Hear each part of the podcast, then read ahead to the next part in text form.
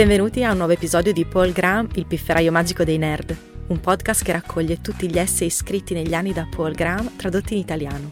Tutti gli altri essay in italiano sono disponibili sul sito paulgraham.it, mentre quelli originali in inglese potete trovarli su paulgraham.com. Cominciamo! L'essay di oggi è lete tradotto da Irene Mingozzi. Il titolo originale è Lies We Tell Kids ed è stato scritto da Paul Graham nel maggio del 2008. La versione italiana si intitola Le bugie che raccontiamo ai bambini.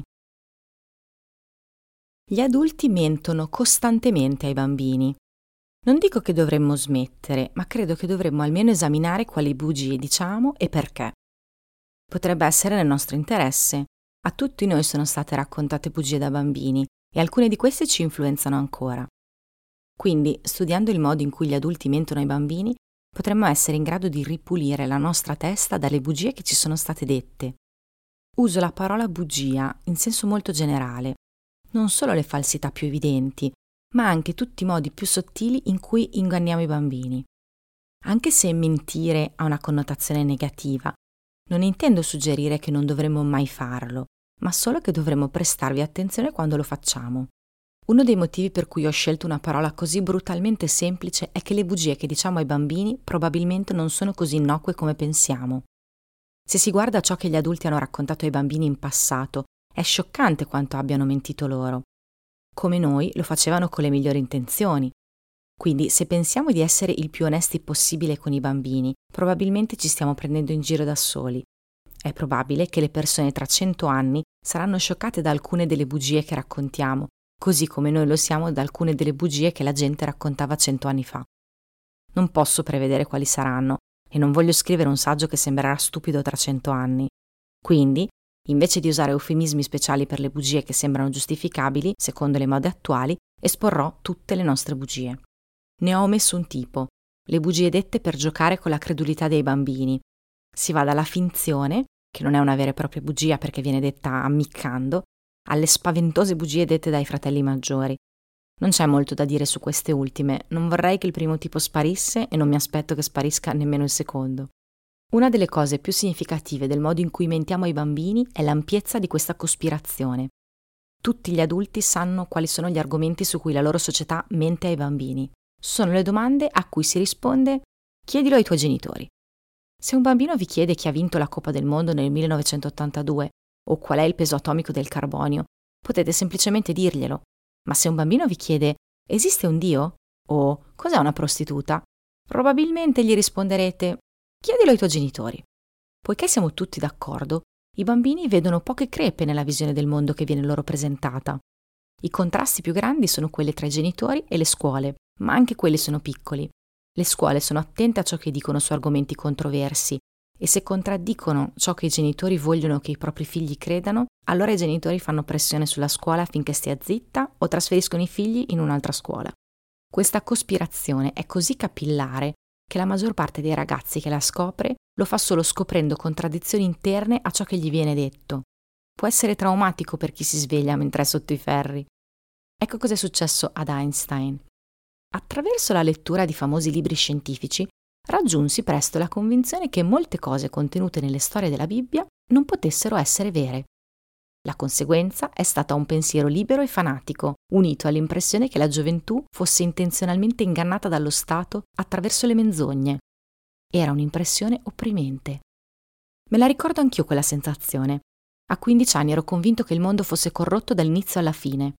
È per questo che i film come Matrix hanno una risonanza così forte. Ogni bambino cresce all'interno di un mondo falsato. In un certo senso sarebbe più facile se le forze che vi stanno dietro fossero chiaramente differenziate, come un gruppo di macchine malvagie, e si potesse dare un taglio netto semplicemente prendendo una pillola. Protezione. Se chiedete agli adulti perché mentono ai bambini, la ragione più comune che forniscono è quella di proteggerli. Ed è vero che i bambini hanno bisogno di essere protetti, L'ambiente che vorrete creare per un neonato sarà molto diverso da quello delle strade di una grande città. Questo sembra così ovvio che pare sbagliato definirlo una bugia. Certamente non è una bugia negativa da dire, in quanto dà al bambino l'impressione che il mondo sia un posto tranquillo, caldo e sicuro. Ma questo tipo di bugia innocua può degenerare se non viene esaminata. Immaginate se cercaste di tenere qualcuno in un ambiente protetto come quello di un neonato fino ai 18 anni. Ingannare qualcuno in modo così macroscopico sul mondo non sembrerebbe una protezione, ma un abuso. Questo è un esempio estremo, ovviamente. Se dei genitori fanno una cosa del genere finisce su tutti i giornali. Ma possiamo trovare lo stesso problema in scala più piccola nel malessere che provano gli adolescenti che vivono nei sobborghi, nei quartieri residenziali. Lo scopo principale di questi quartieri è quello di fornire ai bambini un ambiente protetto in cui crescere. E sembra perfetto per i bambini di 10 anni. A me piaceva vivere in questi quartieri quando avevo 10 anni. Non mi accorgevo di quanto fossero asettici. Il mio mondo era limitato a qualche casa di amici che raggiungevo in bicicletta e a un boschetto in cui correvo. In proporzione ero a metà strada tra la culla e il mondo. Una strada dei sobborghi era della dimensione giusta, ma quando sono cresciuto il mio quartiere tranquillo ha iniziato a sembrare finto e soffocante. La vita può essere molto bella a 10 o a 20 anni, ma a 15 è spesso frustrante. Questo è un problema troppo grande per essere risolto qui, ma certamente uno dei motivi per cui la vita fa schifo a 15 anni è che i ragazzi sono intrappolati in un mondo progettato per i bambini di 10 anni. Da cosa sperano di proteggere i loro figli, i genitori, facendoli crescere in un quartiere residenziale? Un'amica che se n'è andata da Manhattan ha detto semplicemente che sua figlia di tre anni aveva già visto troppo. Immagino, a occhio, che intendesse cose tipo persone drogate o ubriache, povertà, demenza, condizioni mediche impressionanti, comportamenti sessuali di diversi gradi di stranezza e episodi di rabbia violenta. Credo che la rabbia sia quella che mi preoccuperebbe di più se avessi un bambino di tre anni. Io avevo 29 anni quando mi sono trasferito a New York e già allora ero rimasto sorpreso. Non vorrei che un bambino di tre anni vedesse alcuni degli episodi a cui ho assistito io. Sarebbe troppo traumatico. Molte delle cose che gli adulti nascondono ai bambini più piccoli le nascondono perché farebbero paura, non perché vogliono nascondere l'esistenza di queste cose.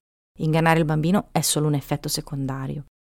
Questo sembra uno dei tipi di bugie più giustificabili che gli adulti dicono ai bambini. Ma siccome le bugie sono indirette, non ci rendiamo conto in modo molto preciso di quelle che vengono dette. I genitori sanno di aver omesso molte cose che riguardano il sesso e infatti molti, a un certo punto, si siedono con i propri figli e approfondiscono con loro l'argomento. Ma in pochi parlano ai figli delle differenze tra il mondo reale e il bozzolo in cui li hanno cresciuti.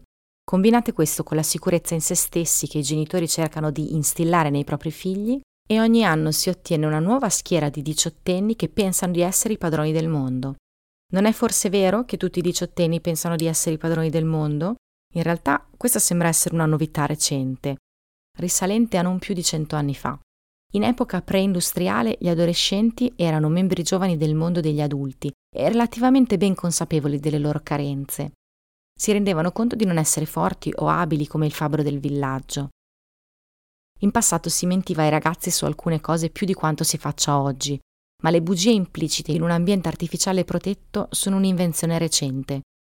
Come molte nuove invenzioni, i ricchi l'hanno avuta per primi. I figli dei re e dei grandi imprenditori sono stati i primi a crescere fuori dal contatto con il mondo. Un quartiere residenziale significa che metà della popolazione può vivere come un re da questo punto di vista sesso e droga. Io avrei preoccupazioni diverse nel crescere dei figli adolescenti a New York. Mi preoccuperei meno di quello che vedrebbero e più di quello che potrebbero fare. Ho frequentato l'università con molti ragazzi cresciuti a Manhattan e di norma mi sono sembrati piuttosto disillusi. Avevano perso la verginità in media a 14 anni e già prima di arrivare all'università avevano provato più droghe di quante ne avessi mai sentite nominare. I motivi per cui i genitori non vogliono che i loro figli adolescenti abbiano rapporti sessuali sono complessi. Ci sono alcuni pericoli chiari, la possibilità di una gravidanza e le malattie sessualmente trasmissibili. Ma questi non sono gli unici motivi per cui i genitori non vogliono che i loro figli abbiano rapporti sessuali. In media, i genitori di una ragazza di 14 anni non vorrebbero comunque che lei avesse rapporti, anche se il rischio di gravidanza o di malattie sessualmente trasmissibili fosse nullo. I ragazzi probabilmente percepiscono che non gli viene raccontata tutta la verità. Dopotutto, la gravidanza e le malattie sessualmente trasmissibili sono un problema anche per gli adulti e loro fanno sesso lo stesso. Che cosa disturba davvero i genitori per il fatto che i loro figli adolescenti abbiano rapporti? La loro avversione all'idea è così viscerale che probabilmente è innata, ma se è innata dovrebbe essere universale. E ci sono molte società in cui ai genitori non importa se i loro figli adolescenti fanno sesso, anzi, dove è normale che le quattordicenni diventino madri. Allora, cosa sta succedendo? Sembra esserci un tabù universale contro il sesso tra ragazzi in età preadolescenziale.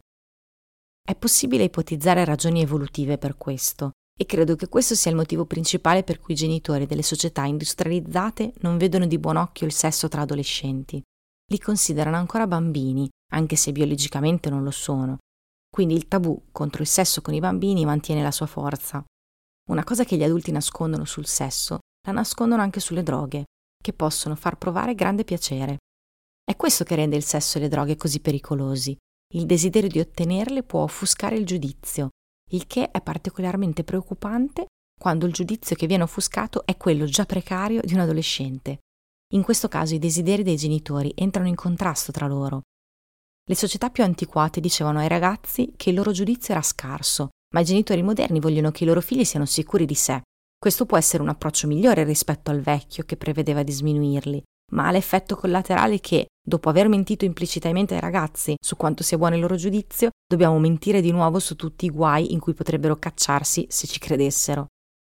Se i genitori dicessero ai loro figli la verità sul sesso e sulle droghe sarebbe il motivo per cui dovresti evitare queste cose è che la tua capacità di giudizio è pessima.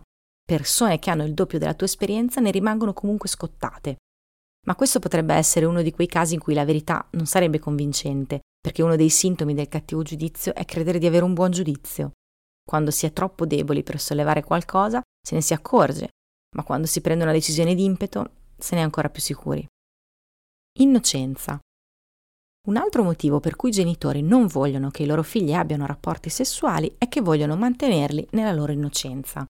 Gli adulti hanno un certo modello di come si dovrebbero comportare i bambini ed è diverso da quello che si aspettano dagli altri adulti. Una delle differenze più evidenti è rappresentata dalle parole che i ragazzi possono usare. La maggior parte dei genitori, quando parla con altri adulti, usa parole che non vorrebbero fossero usate dai propri figli. Cercano persino di nascondere l'esistenza di queste parole il più a lungo possibile. E questa è un'altra delle cospirazioni a cui tutti partecipano. Tutti sanno che non si dovrebbero dire parolacce davanti ai bambini. Non ho mai sentito spiegazioni più variegate di quelle che i genitori danno ai bambini sul perché non dovrebbero dire parolacce. Tutti i genitori che conosco vietano ai loro figli di dire parolacce, eppure nessuno di loro fornisce la stessa giustificazione.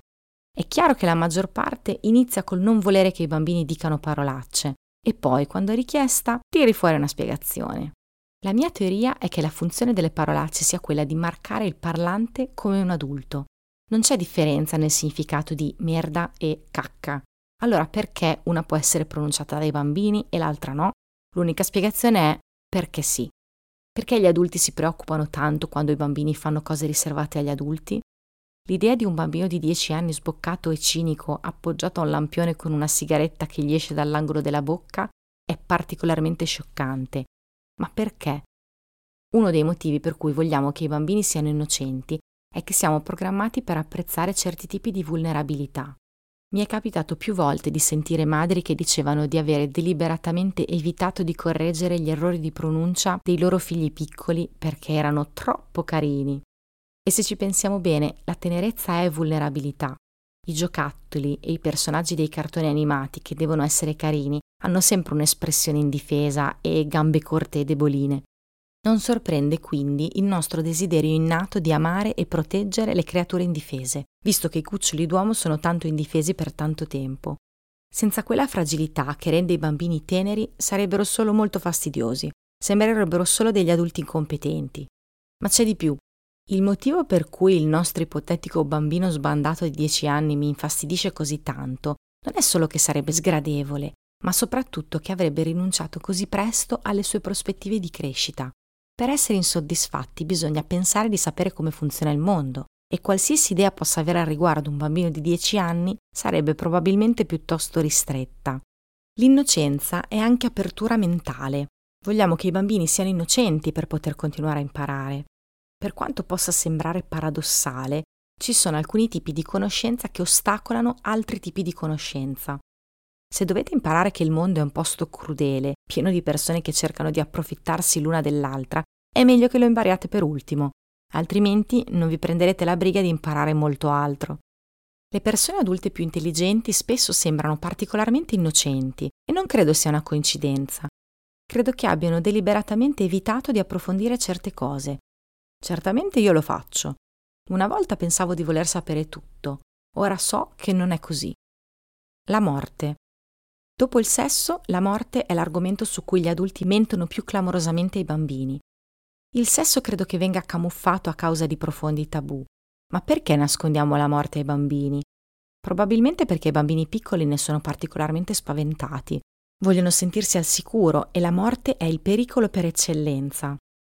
Una delle bugie più eclatanti che i nostri genitori ci hanno raccontato è stata a proposito della morte del nostro primo gatto.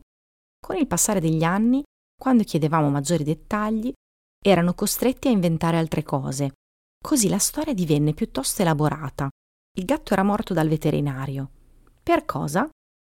Per l'anestesia stessa. Perché il gatto era dal veterinario? Per essere curato. Perché un'operazione di routine lo aveva ucciso? Non era colpa del veterinario, il gatto aveva un cuore congenitamente debole, l'anestesia era troppo forte per lui, ma nessuno poteva saperlo in anticipo. La verità venne fuori solo quando avevamo vent'anni. Mia sorella, che allora aveva circa tre anni, aveva accidentalmente calpestato il gatto e gli aveva rotto la schiena. Non sentirono però il bisogno di dirci che il gatto era ora felicemente nel paradiso dei gatti. I miei genitori non ci hanno mai detto che le persone o gli animali morti sarebbero andati in un posto migliore o che li avremmo incontrati di nuovo. Non sembrava che la cosa ci disturbasse. Mia nonna ci ha raccontato una versione modificata della morte di mio nonno. Disse che un giorno erano seduti a leggere e quando lei gli chiese qualcosa lui non rispose. Sembrava che stesse dormendo. Ma quando lei cercò di svegliarlo non ci riuscì. Se n'era andato. Avere un infarto assomigliava ad addormentarsi così. Più tardi seppi che non era stato così semplice e che l'infarto aveva impiegato quasi un giorno per causarne la morte. Oltre a queste bugie, probabilmente cambiavano spesso argomento quando il tema della morte veniva fuori. Non me lo ricordo bene, ovviamente, ma posso dedurlo dal fatto che non avevo chiaro il fatto che sarei morto fino all'età di 19 anni. Come ho potuto non rendermi conto di una cosa così ovvia per così tanto tempo? Ora che ho visto come i genitori affrontano l'argomento, capisco. Le domande sulla morte vengono evitate con delicatezza ma con fermezza. Su questo argomento in particolare i bambini si lasciano abbindolare. I bambini spesso vogliono che gli si menta, vogliono credere di vivere in un mondo confortevole e sicuro tanto quanto i loro genitori vogliono farglielo credere. Come mi ha fatto notare un amico con figli piccoli, è facile per i bambini piccoli considerarsi immortali, perché per loro il tempo sembra passare molto lentamente. Per un bambino di tre anni un giorno sembra come un mese per un adulto, quindi 80 anni sembrano a lui come 2400 anni per noi. Identità. Alcuni genitori sentono una forte appartenenza a un gruppo etnico o religioso e vogliono che anche i loro figli la sentano. Questo di solito richiede due diversi tipi di menzogna. La prima consiste nel dire al bambino che è un X e la seconda consiste in qualsiasi menzogna specifica in cui gli X credono per differenziarsi dagli altri. Dire a un bambino che ha una particolare identità etnica o religiosa è una delle cose più permanenti che gli si possano dire. Su quasi tutte le altre cose che si dicono ai bambini, loro potranno cambiare idea in un secondo momento, quando inizieranno a pensare con la loro testa. Ma se si dice a un bambino che è un membro di un certo gruppo, questo sembra quasi impossibile da scrollarsi di dosso. Questo nonostante il fatto che possa essere una delle bugie più premeditate dai genitori. Quando i genitori sono di religioni diverse, spesso concordano tra loro che i loro figli saranno cresciuti come X. E funziona. I bambini crescono inevitabilmente considerandosi X, nonostante il fatto che se i loro genitori avessero scelto l'altra strada, sarebbero cresciuti considerandosi Y. Uno dei motivi per cui funziona così bene è il secondo tipo di menzogna. La verità è una proprietà collettiva. Non si può distinguere il proprio gruppo facendo cose razionali e credendo a cose vere. Se volete distinguervi dagli altri, dovete fare cose originali e credere a cose false. Dopo aver trascorso tutta la vita a fare cose originali e a credere cose false, e dopo essere stati considerati strani dagli estranei per questo motivo, la dissonanza cognitiva che spinge i bambini a considerarsi degli X deve essere enorme. Se non sono una X, perché gli X sono legati a tutte queste credenze e usanze arbitrarie? Se non sono una X, perché tutti i non X li chiamano così? Questa forma di menzogna è utile in alcuni casi, si può usare per trasmettere credenze positive, che diventeranno anch'esse parte dell'identità del bambino. Si può dire al bambino che, oltre a non poter mai indossare il colore giallo, a credere che il mondo sia stato creato da un coniglio gigante e a schioccare sempre le dita prima di mangiare il pesce, gli X sono anche particolarmente onesti e laboriosi. Quindi i bambini X cresceranno sentendo come parte della loro identità l'essere onesti e laboriosi. Questo probabilmente spiega gran parte della diffusione delle religioni moderne e spiega perché le loro dottrine sono una combinazione di utile e bizzarro. La metà bizzarra è ciò che fa aderire alla religione, mentre la metà utile è il carico di lavoro. Autorità. Uno dei motivi meno giustificabili per cui gli adulti mentono ai bambini è quello di mantenere il potere su di loro. A volte queste bugie sono davvero terribili, come nel caso di un pedofilo che dice alle sue vittime che finiranno nei guai se racconteranno a qualcuno quello che gli è successo. Altre volte sembrano più innocenti. Dipende da quanto gli adulti mentono per mantenere il loro potere e per quale motivo lo usano. La maggior parte degli adulti si sforza per nascondere i propri difetti ai bambini. Di solito le motivazioni sono diverse. Ad esempio, un padre che ha un amante in genere lo nasconde ai figli. Il motivo è in parte che la cosa potrebbe preoccuparli, in parte che questo introdurrebbe l'argomento del sesso e in parte, più di quanto ammetterebbe, che non vuole infangare la propria immagine ai loro occhi. Se volete sapere quali bugie vengono raccontate ai bambini, leggete quasi tutti i libri scritti per insegnare loro le questioni più delicate. Peter Mail ne ha scritto uno intitolato Perché stiamo divorziando? Inizia con le tre cose più importanti da ricordare sul divorzio, una delle quali è non bisogna dare la colpa a un solo genitore perché il divorzio non è mai colpa di una sola persona. Davvero? Quando un uomo scappa con la sua segretaria è sempre in parte anche colpa della moglie? Ma capisco perché mai l'abbia detto questo. Forse per i figli è più importante rispettare i genitori che sapere la verità su di loro. Ma poiché gli adulti nascondono i loro difetti e allo stesso tempo insistono su standard di comportamento molto alto per i bambini, molti di questi bambini crescono con la sensazione di essere irrimediabilmente al di sotto delle aspettative. Vanno in giro sentendosi malissimo per aver usato una parolaccia, mentre in realtà la maggior parte degli adulti intorno a loro fa cose ben peggiori. Questo accade sia nelle questioni intellettuali che in quelle morali. Più le persone sono sicure di sé, più sono disposte a rispondere a una domanda con non lo so. Le persone meno sicure di sé sentono di dover avere una risposta o faranno una brutta figura. I miei genitori erano abbastanza bravi ad ammettere quando non sapevano le cose, ma gli insegnanti che ho avuto mi hanno raccontato un sacco di bugie di questo tipo perché raramente ho sentito un insegnante dire non lo so fino a circa l'università. Me lo ricordo perché fu davvero sorprendente quando sentì qualcuno che lo diceva davanti a una classe. Il primo indizio che ho avuto sul fatto che gli insegnanti non fossero onniscienti è arrivato in prima media, quando mio padre contraddisse qualcosa che avevo imparato a scuola. Quando protestai per il fatto che l'insegnante aveva detto il contrario, mio padre mi rispose che quell'insegnante non aveva idea di cosa stesse parlando che era solo un insegnante di scuola media dopo tutto. In che senso solo un insegnante? La frase sembrava quasi grammaticalmente sbagliata. Gli insegnanti non sapevano tutto delle materie che insegnavano? E se non lo sapevano perché erano loro a insegnarci? Scuola. Quello che viene insegnato ai bambini a scuola è un complesso mix di bugie. Le più giustificabili sono quelle dette per semplificare le idee e per renderle più facili da imparare. Il problema è che molta propaganda viene inserita nei programmi scolastici con la scusa della semplificazione. I libri di testo della scuola pubblica rappresentano un compromesso tra ciò che i vari gruppi che detengono il potere vogliono che venga detto ai bambini. Le bugie sono raramente evidenti. Di solito consistono in omissioni o nell'enfatizzazione di alcuni argomenti a scapito di altri. La visione della storia che abbiamo ricevuto alle elementari era una grossolana agiografia, con almeno un rappresentante di ogni gruppo più potente. Gli scienziati famosi che ricordo erano Einstein, Marie Curie e George Washington Carver. Einstein era particolarmente importante perché il suo lavoro aveva portato la bomba atomica. Marie Curie si era occupata di raggi X. Ma Carver mi lasciava perplesso. Aveva realizzato degli studi sulle arachidi. Oggi mi risulta evidente che fosse sulla lista perché era nero e che Marie Curie fosse sulla lista perché era una donna ma da bambino sono stato confuso per anni su di lui. Mi chiedo se non sarebbe stato meglio dirci la verità, che non c'erano stati scienziati neri famosi. Mettere George Washington Carver insieme a Einstein ci ha fuorviato non solo sulla scienza, ma anche sugli ostacoli che i neri hanno veramente dovuto affrontare ai suoi tempi. Man mano che le materie si facevano più leggere, le bugie diventavano sempre più frequenti. Una volta arrivati alla politica e alla storia recente, ciò che ci veniva insegnato era praticamente pura propaganda. Per esempio, ci veniva insegnato a considerare i leader politici come dei santi, soprattutto Kennedy e King, recentemente uccisi. È stato sconcertante apprendere in seguito che entrambi erano stati dei donnaioli seriali e che Kennedy era anche un fanatico della velocità in auto. Quando è emerso che King aveva commesso un plagio, ho smesso di sorprendermi per le scorrettezze delle persone famose.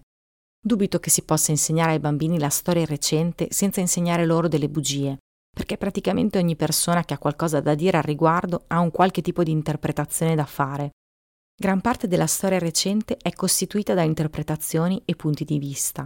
Probabilmente sarebbe meglio insegnare loro solo i metafatti. Probabilmente però la più grande bugia che viene raccontata dal mondo della scuola è che il modo per avere successo è quello di seguire le regole.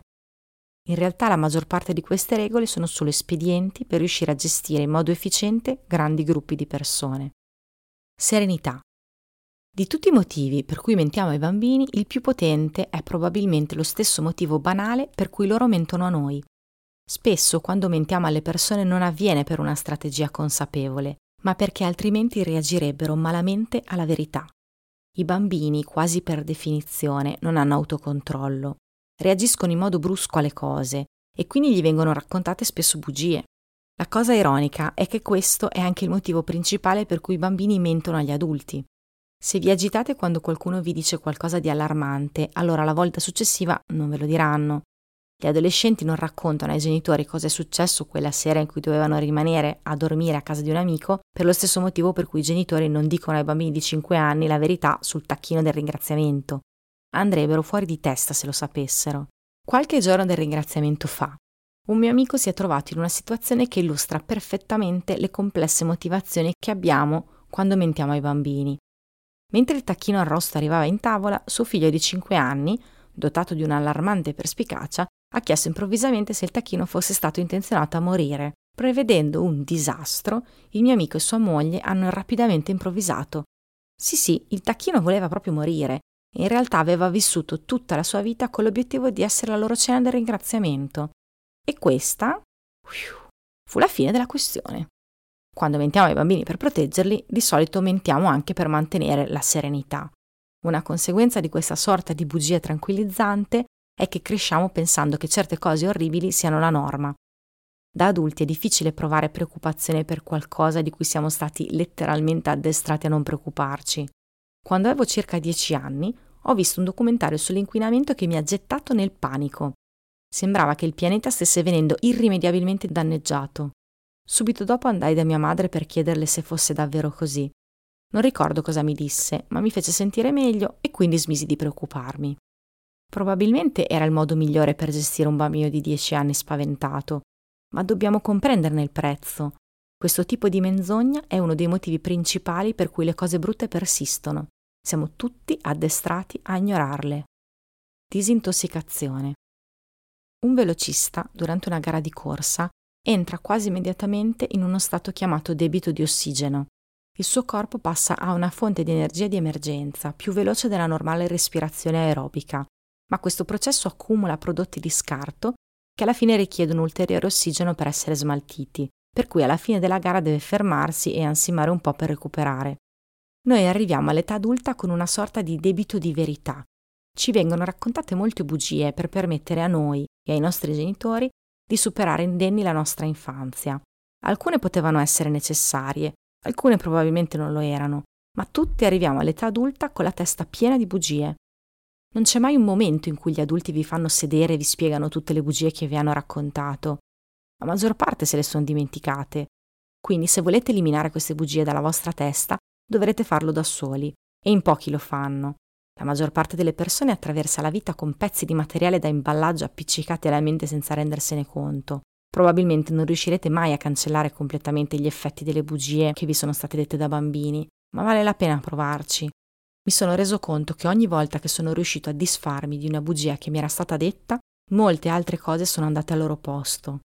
Fortunatamente, una volta raggiunta l'età adulta, ottenete una nuova preziosa risorsa che potete utilizzare per capire quali bugie vi sono state dette. Ora siete parte di quelli che mentono. Potete osservare da dietro le quinte come gli adulti raccontano il mondo alla prossima generazione di bambini. Il primo passo per schiarirvi le idee è rendervi conto di quanto siate lontani dall'essere un osservatore neutrale. Quando ho finito il liceo pensavo di essere totalmente uno scettico. Mi ero reso conto che il liceo era una schifezza. Pensavo di essere pronto a mettere in discussione tutto ciò che sapevo. Ma tra le tante cose che ignoravo, una di queste era la quantità di detriti che c'erano già nella mia testa. Non basta considerare la propria mente una tabula rasa, bisogna cancellarla consapevolmente. Grazie per aver ascoltato questa puntata di Paul Graham, il pifferaio magico dei nerd. Trovate tutti gli articoli di Paul Graham tradotti in italiano su paulgraham.it e gli originali in inglese su paulgraham.com.